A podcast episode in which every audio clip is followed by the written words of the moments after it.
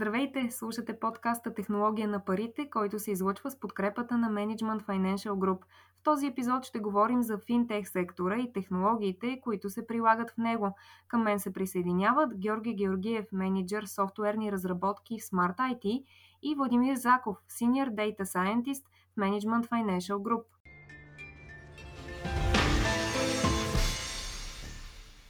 Здравейте! Здравейте! Здравей! Първо, нека да очертаем в началото на разговора ни, кои са основните технологии, които се прилагат в финтех сектора. Владимир? Здравейте! Ами, бих казал, че основните технологии, до някъде това е и темата на подкаста, са свързани с Big Data и AI. А, като в частност AI е интересна дума, но основното, което се съдържа в нея е кажем, интелигентност, интелигентни машини и примери за това от различните индустрии, които може би са познати на аудиторията, са коли, които сами се карат, системи, които имат, които правят препоръки, сорта на тези, които се намират в YouTube, Netflix, Amazon и така нататък. А Big Data също така, обширно понятие, което най, всъщност най-вече обхваща извличането на, полезни, на полезна информация от данните. Независимо от това дали ще бъде анализ на клиентско поведение, опити, опити за предсказване на, на, на нещо и така нататък. хващам се за AI, изкуствения интелект – тъй като в предварителния ни разговор ти спомена нещо много интересно, че все още не можем да говорим за истински изкуствен интелект, за истински AI. Кога можем да очакваме да стигнем до AI в неговата същност, такъв какъвто трябва да бъде? Не мисля, че това е въпрос, на който мога да отговоря. Интересно наблюдение в тази сфера е, че може би с течение на времето неща, които преди са се считали като постижение на AI, веднъж след като се постигнат, почва да се читат за нещо нормално и може би леко излизат от това понятие. И ще дам пример с, да кажем, Optical Recognition, което след като вече веднъж е било постигнато, преди се е считал, може би, като за част от AI домейна, веднъж след като е постигнато това нещо, вече не е толкова интересно. А, същински AI, лично аз си представям наистина като една изцяло свободно мислеща машина, но целият домен е интересен и той има доста история. Някои хората имат и различни идеи какво точно се съдържа за тази дума. Но както беше споменал, когато имаме същински AI, всички ще разберем, че се е случило. Да. А Георги, какво можем да допълним като технологии? Какво друго се прилага в финтех индустрията? В финтех индустрията не бих казал, че се прилага нещо по-различно като технологии на ниско ниво спрямо останалите индустрии. Разликата в финтех сектора е, че той е един от най-бързо развиващите в момента и съответно е водещ сектор в технологичното развитие, еволюцията, ако щеш, на технологиите. А, съответно, нали, той този сектор се следва стандартното развитие на технологиите и роудмапа, който се върви от доста години насам. Нали, в началото е започнало като стандартни дигитализ... дигитализационни процеси или дигитализация на процесите а, чрез въпросите технологии. Бизнесът започва все повече и повече да автоматизира част от а, неговите сегменти. А, като това, което Влади каза, сега сме вече на прага на следващата индустриална революция след а, дигитализацията на бизнесите, което е точно Big Data и AI. Точно това, за което ще си говорим днес. Тези технологии към момента не са свърхразвити. Да кажем, че прохождат а, и те първа ние се запознаваме с тях и дефинираме а, основни понятия, свързани с тях. Затова в момента не е особено ясно а, какво точно е AI. Всички хора разбират различно, защото са видели различни приложения на части от AI а, в а, ежедневието си. А на следващите 5-10 години предполагам, че всъщност това са нещата, които ще имат най-сериозен фокус, не само върху финтех сектора, а по принцип върху развитието на, на технологиите и технологиите в бизнеса. Конкретно за финтех, това определено са следващите стъпки. Като вече на Запад виждаме, а, така има доста добри примери а, за, за тези първи стъпки, как те се имплементират, как те влияят върху крайните потребители и върху компаниите. Може все още да няма пълна яснота повод терминологията и това какво стои зад всяка една от тези технологии в цялост, но едно е ясно предимствата на прилагането на тези технологии. Какви са те за клиентите от една страна и за бизнесите от друга? Много добре зададен въпрос. А, точно така. Аз също бих категоризирал предимства като за предимства за компаниите, предимства за крайните потребители. От гледна точка на компаниите, със сигурност този тип технологии им дава едно сериозно конкурентно предимство. А, в това те да могат по-добре да предлагат своите услуги на по-високо ниво, да обхващат по-голям сегмент от клиенти, да са по-бързи и по-гъвкави в развитието на своите бизнес услуги и бизнес процеси. От гледна точка на потребителите, това, което всъщност през последните години, конкретно в финтех се наблюдава като тенденция, е всъщност отместването на фокуса от това как дадена компания да печели безусловно пари, как да създава бизнес процеси, които да подпомагат дейността, към това как просто компания да произвежда услуги, които реално да са полезни за потребителите и фокуса се отмества точно върху крайния потребител. Това означава, че в негова полза всяка услуга или процес или продукт, която дадена компания предлага. Конкретно за Big Data и AI, със сигурност има доста примери. Конкретно при нас, понеже ние сме група от основно кредитни компании, основно предимство, което всъщност виждаме ние е възможността да, да предлагаме достъп на повече крайни клиенти до финансови услуги, до които те преди това не са имали такъв достъп. Отделно от това, че повече хора могат да достъпват повече услуги, конкретно за финтех финансови услуги, те могат да получават и по-качествени и по-персонализирани услуги и продукти. Така много разпространено е Adaptive интерфейса. Това са супер приложения, които ни позволяват да виждаме това, от което имаме нужда в нашия живот – защото с напредването на технологичното развитие и благодарение на конкуренцията между компаниите, всяка компания започва да предлага все повече и повече услуги, но не всяка услуга а, е подходяща за всеки клиент. И благодарение на анализ на клиентското поведение и на автоматизирани взимания на решения и, и а, на такива предиктивни анализи, ние всъщност можем а, да предвидим какво точно има нужда, от какво точно има нужда даден човек и да му предложим точно това, което преди време не беше съвсем възможно. Така че бих казал, че това е също следващото голямо предимство за крайните потребители. И разбира се, не на последно място, това е възможността да получават услуги и продукти, които им спестяват време което означава, че те имат повече време да отделят на нещата от живота, които за тях са по-приоритетни или по-важни. Владимир, от гледна точка на компаниите, кои процеси вътре в компаниите се улесняват и протичат по-бързо и по-гладко с прилагането на тези технологии? Различни процеси и най-често бизнеса трябва да помогнете да бъдат идентифицирани. в нашия случай, може би може да дадем няколко примера. А, що се отнася до отпускането на кредити, например, естествено използваме, опитваме се да използваме автоматизирани решения, които да подпомагат кредитните консултанти в отпускането на кредитите или в някои случаи нали, изцяло базирано на това, което казва даден, даден алгоритъм, да се взима решение без човешка намеса което доста забързва целият процес. А, Други възможности, които могат да се използват в компанията са оптимизиране и на други различни процеси.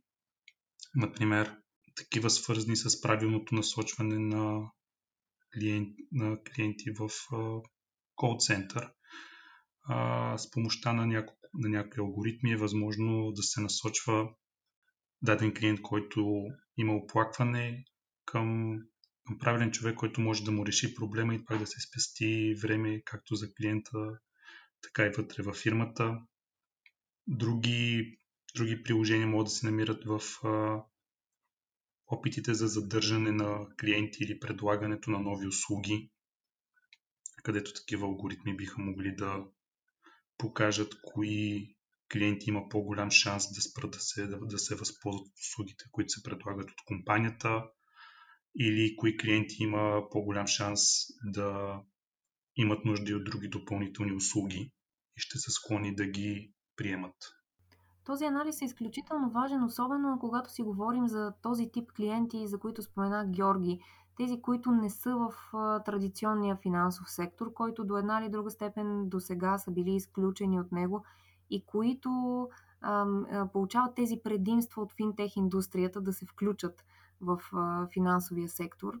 При тях може би е изключително важно този анализ на поведението, на данните им, за да се разбере какъв тип клиенти биха били те, ако нямат съответната кредитна или финансова история, върху която да се стъпи. Точно така. Напълно съм съгласен тук. Реално може да дадем един пример с клиентите, които имат нужда от, да кажем, финансовата услуга кредит. На времето, когато нали, единствено банките спускаха кредити, то и сега е така, нали, има доста финансови институции, още преди финтех, които го правят, но една банка, понеже подлежи на доста сериозни регулации, има доста сериозна политика за отпускане на кредити. Когато някой клиент отиде в съответната банка, тя си има процедура, по която събира конкретни данни за даден клиент, чисто административни данни и по този начин тя категоризира клиента и го слага в категория, в която той не може после да излезе. Също нещо, ако примерно е лош кредитоискател. Също нещо въжи много добър пример за Съединените щати, където ако имаш лоша кредитна история ти автоматично почти изпадаш от възможността да ползваш голямо количество финансови услуги от различни типове. Този тип категоризация и сегментация на клиентите всъщност се разбива благодарение на възможността да се анализират повече данни за по-кратко време за даден човек данни, които не са чисто административни, а по-скоро са поведенчески данни или голямо количество исторически данни. Можем тези данни да ги съпоставяме с данните на други хора на база на техни решения или действия, които са предприемали и по този начин да изкараме дадения човек от въпросната категория или сегмент и все пак този човек да има възможност за достъп до финансови услуги. По този начин се все повече и повече се персонализират финансовите услуги за отделните хора и всеки получава услуга според възможностите си, а доста по-обективно. Владимир, от тези предимства и различните технологии, които споменахме до момента, а кои точно прилагате на практика в Management Financial Group или пък планирате да внедрите в бъдеще? Със сигурност прилагаме автоматични решения за оценяване на риск от неплащане на клиентите. Решения, които се опитват да намерят правилната сума за отпускане на кредит. А, други, други решения, които предлагам, а, прилагаме с тези, които се опитват да видят кои, на, кои наши клиенти а, биха имали нужда от нов кредит в някои от другите от, за другите от предлагани услуги от холдинга, кои наши, кои наши клиенти има възможност а, да спрат да ги ползват тези услуги, за да могат да бъдат насочени усилия в задържането им. А, бих казал, че това към момента са, може би, най-основните области, в които се прилагам е Big Data за момента, а за в бъдеще ще се види. Като и тук бих искал да кажа, че често е необходимо а, включване от страна на бизнеса, защото те имат проблеми, които, често, които биха могли да бъдат решени с помощта на Big Data. Но и това трябва да бъде да има работа в екипи с на всичките звена, за да може да се случат тези решения. А откъде идват източниците на данни за клиентския анализ, за скоринг моделите, за подобряването на клиентското преживяване? Използваме различни източници, за, от които събираме данни за клиентите ни. И не само ние. Като цяло те са традиционни източници на данни, които повечето компании използват. А, например, ако вземем Google, това е компанията, която събира, може би, най-много данни за, за нас, потребителите. А, но конкретно, конкретно при нас това, което също е полезно, като, нали, като основно, основна финансова услуга, която предаваме кредитирането, потребителско или корпоративно, ние използваме съответните източници, които ни дават информация за кредитната история на, на нашите клиенти. В България, нали, всички знаят, че това е Централния кредитен регистр. Също в България се предлагат някои а, достъпни услуги, които също дават информация за клиентите ни от рода на НОИ, МВР и така нататък. Интересно е, че във всяка държава, в която оперираме и в която предстои да оперираме, има различни реализации на този тип институции.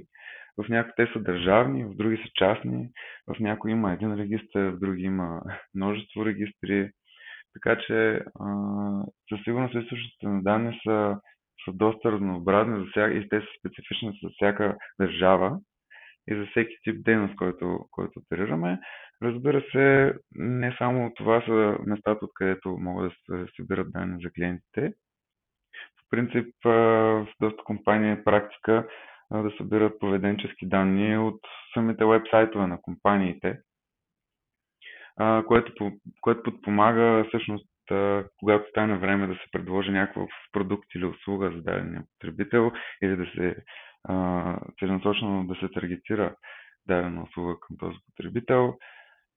Има и доста други източници на данни, които са абсолютно предстои да бъдат развити. Например, ако вземем а, за пример данни за финансовата активност на потребителите а, с PSD2 регулацията и Open Banking стандарта реално а, се отваря път, разбира се, всяко нещо става със съгласието на потребителите, се отваря път на компаниите, на финтех компаниите да имат достъп до финансовите транзакции, финансова история на потребителя от, от институции, до които той дава съгласие. Това да се достъпи, което позволява всъщност да се предлагат финансови услуги и приложения, и технологии, и технологични решения, които всъщност да разрешават все повече проблеми а, от живота, от финансовия живот на хората.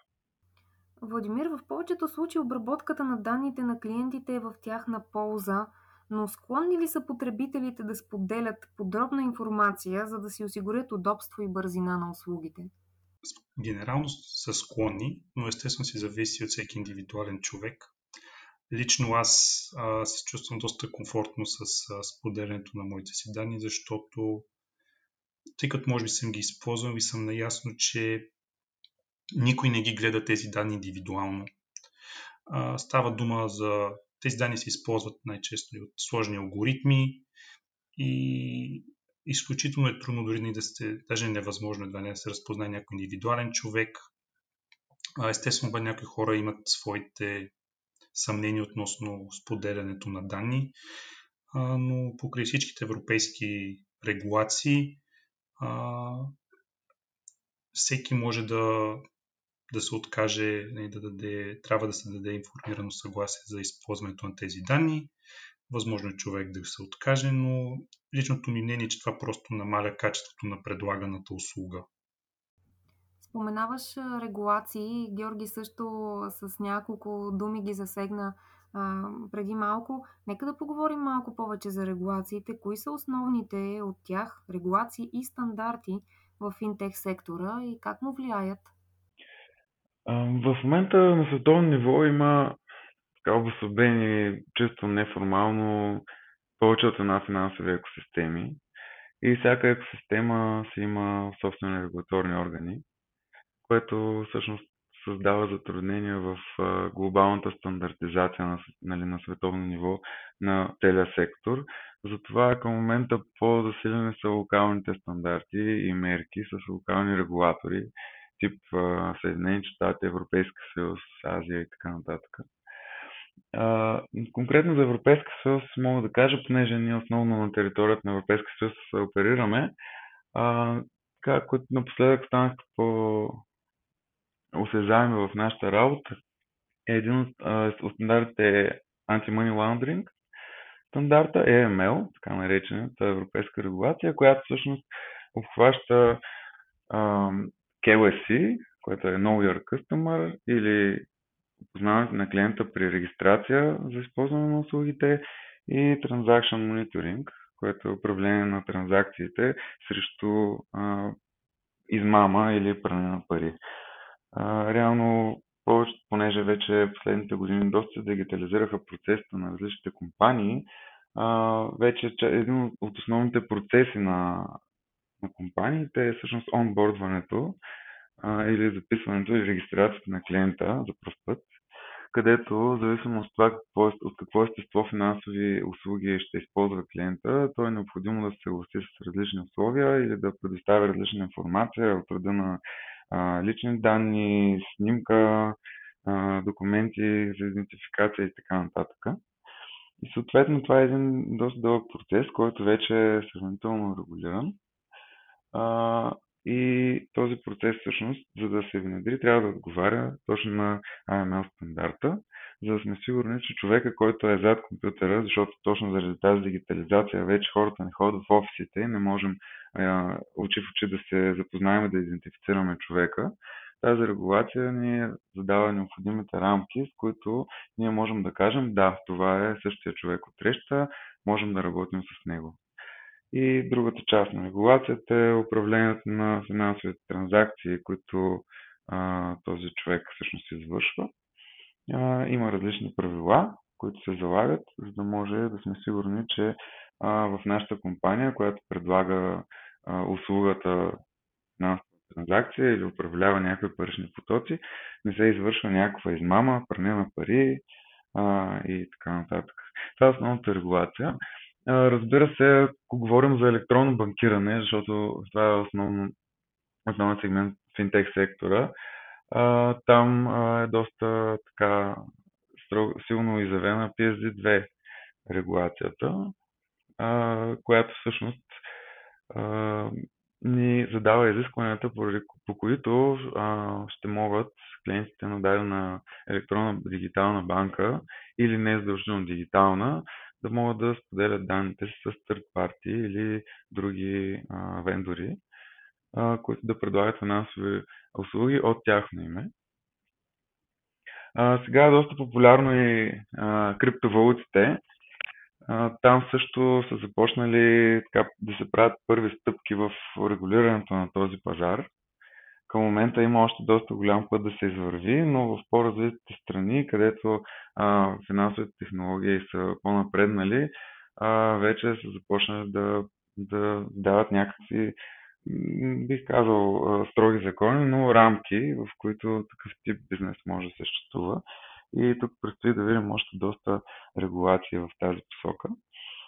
Друга регулация, която не е конкретно свързана с финтех, но със сигурност засяга много личните данни на хората, това е GDPR. Всъщност европейската регулация за, за съхранение и управление и обработка на личните данни на хората. Всъщност тази регулация изключително силно засяга а, технологии, които използват Big Data и AI, защото а, до сега всички, почти всички приложения, които споменахме, а, са свързани с а, анализ на такива лични данни, а, което означава, че ние трябва тези данни да ги съхраняваме по максимално добър начин, да даваме достъп до тях максимално ограничено и съответно да ги обработваме по secure начин. Това разбира се е една рамка, която може да има много тълкования, но като цяло идеята е това, да, да защитава крайните потребители. Защото с навлизането на Big Data, на behavioral анализите, т.е. анализите поведенческите на клиентите, събирането на данните от различни източници за клиенти, обработката им и впрягането им в някакъв, uh, някакво конкретно предимство от всяка от компаниите. Всъщност тези данни започват да стават все по-публични и все по-желани и за напред всъщност предстои да видим доста, доста а, сериозни регулации в тази посока, според мен. Да, със сигурност се дават такива сигнали от страна на Брюксел. А, на мен ми се иска да погледнем и малко към бъдещето. А, Владимир, как очакваш да продължат да се развиват технологиите, приложими в финтех сектора и до какво бъдеще ще доведат? Интересен въпрос. А, как очаквам да се развиват? Очаквам да се развиват с а, бързи темпове. И може би една от тези мои очаквания е факта, че изчислителната мощ, а, да, тренда до сега е доста да намалява.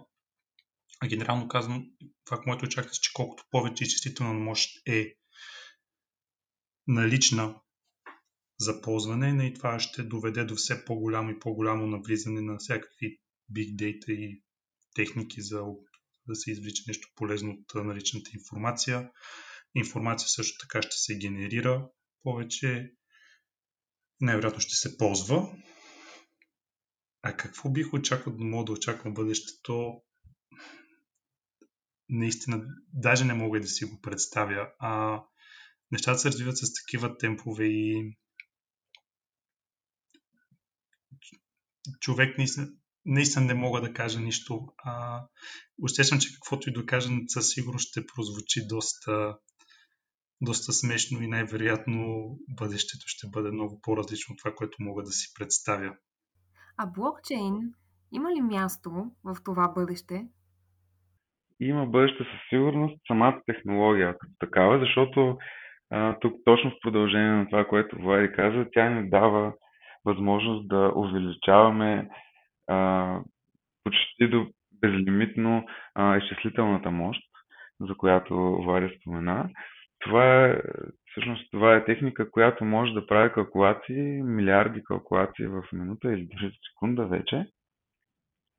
И съответно, колкото повече операции можем да извършваме с машините и с компютрите, толкова повече данни можем да анализираме и толкова повече можем да ги съпоставяме с а, исторически данни за а, други подобни видове услуги или а, профили на хора.